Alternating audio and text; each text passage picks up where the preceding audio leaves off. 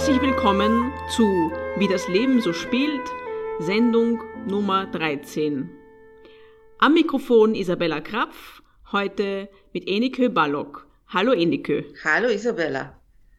Ja, erzählst du mal, was du musikalisch so machst, äh, was deine Projekte sind, ähm, welche Musikrichtung du spielst, in welchen Formationen du spielst, einfach alles, was du so gemacht hast. Also ich bin äh, Flötistin hauptsächlich. Ich bin freiberufliche Musikerin. Ich spiele in verschiedenen Orchestern, äh, an meistens in verschiedenen Touristenpartien kann man das so schon dort sagen. Außerdem spiele ich in verschiedenen Kammermusikensemblen. Eine ist davon die Duo Concertante mit Christian Höller, womit wir jetzt für das Beethovens Jahr verschiedene Konzerte vorbereitet haben. Dann spiele ich noch in der Ars Serena, das ist eine größere Ensemble von der antike Musik bis zum Renaissance. Normalerweise haben wir dort im Sommer verschiedene äh, Konzerte in Carnuntum, wo ich natürlich nicht mit die klassische Flöte spiele, sondern verschiedene anderen Instrumenten ja, wir haben auch noch einige Projekte gearbeitet. Ich hatte eine Einladung nach Amerika zu einem Festival im äh, August und das war jetzt das Hauptthema in meiner Tätigkeit, auf diese Konzerte mich vorzubereiten. Und du hast uns zwei Aufnahmen mitgebracht. Eine werden wir jetzt einspielen. Was wird das sein? Das würde von eben von der Duo Concertante die äh, türkische Marsch von Beethoven von des Stückes Ruine von Athens.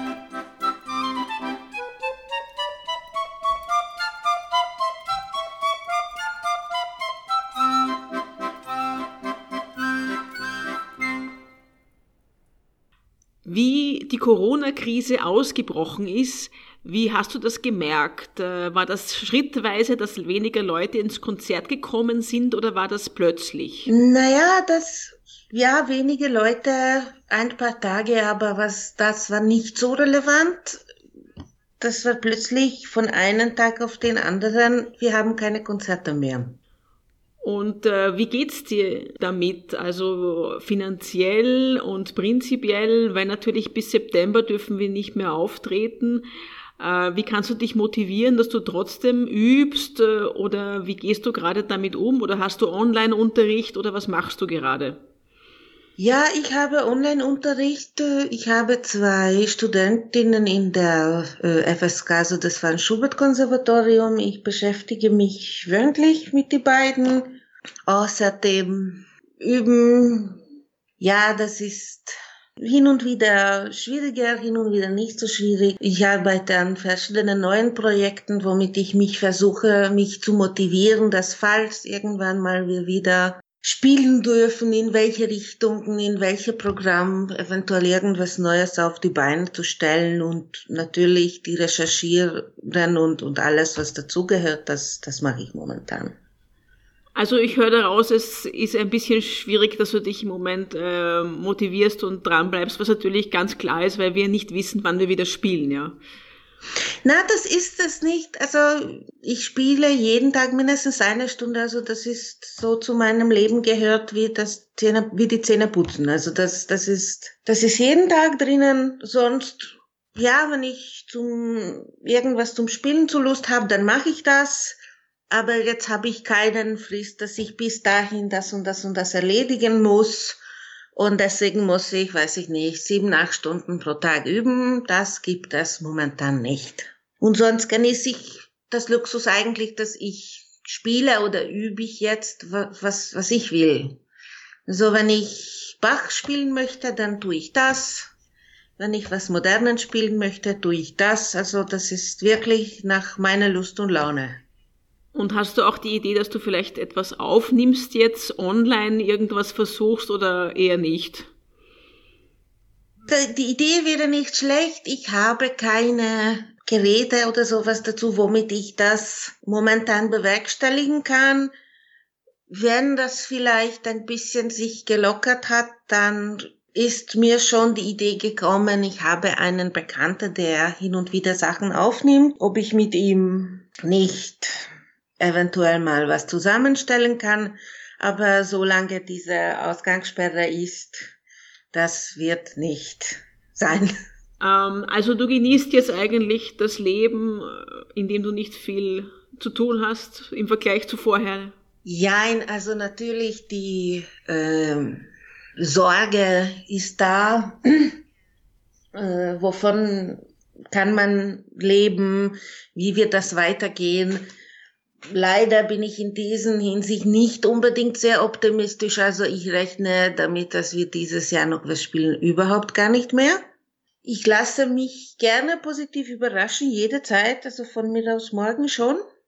Und natürlich, diese Sachen sind das, worauf ich versuche ein bisschen weniger zu denken. Also lieber positiv bleiben, dieses Projekt will ich machen, dieses Projekt will ich machen, mm, auf, auf solche Sachen, mit, mit solchen Sachen mich lieber zu beschäftigen, als die, um Gottes Willen, jetzt ist Weltuntergang und ich habe keine Ahnung, was ich tun soll.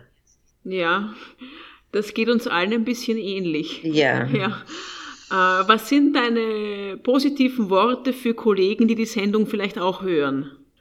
Ich würde mal so sagen, ich habe in der letzten Zeit selber viele positive Erfahrungen mit verschiedenen Kollegen gehabt. Das äh, eine hat mich angeschrieben, du weißt, hier ist dieser Hertha-Fonds, versuch mal dich zu bewerben. Oder du, wir planen ein Konzert und wir wollen dich auf jeden Fall dabei haben. Das ist irgendwann mal am Ende November, also das vielleicht kommt zustande. Und eben solche Sachen, also auf die gute Freunde zu hoffen, weil ich denke, dass das kann am meisten helfen in dieser Situation.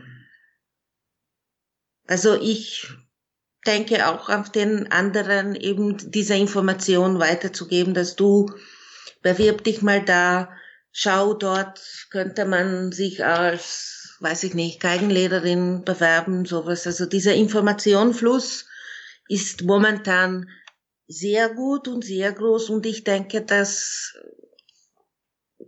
also in meinem Freundeskreis wir, wir achten darauf, dass davon alle irgendwie was mitbekommen. Und eigentlich das, das ist das, was mir am meisten Hoffnung gibt, weil wirklich, dass so viele nette und liebe Kollegen und Kolleginnen da sind, das, das ist was Beruhigendes für mich. Ja, also das Netzwerk merkt man jetzt ja, erst, genau. wie das, genau, ja. wie das funktioniert. Das habe ich auch von anderen Künstlern schon gehört. Ähm, ja, dass man sich aufeinander irgendwie versucht zu verlassen und mit, miteinander äh, das alles zu bewältigen und füreinander da zu sein, nicht? Das ist ganz ja. wichtig, ja. Das ist das Einzige, was ich sagen kann. Und das Hoffnung stirbt zuletzt. Das ist richtig, das ist richtig. Wir haben noch ein Stück von dir. Was wird das sein? Das wäre dann ein Scherzo von Boguslav Martinu. Dann bedanke ich mich für das Gespräch. Ich bedanke mich auch für deine Einladung und für das Gespräch. Und ich hoffe, dass es für uns heuer noch irgendwie weitergeht und dass wir alle nicht aufgeben und es alle irgendwie schaffen, wieder mal spielen zu können. Dazu kann ich mir noch einschließen.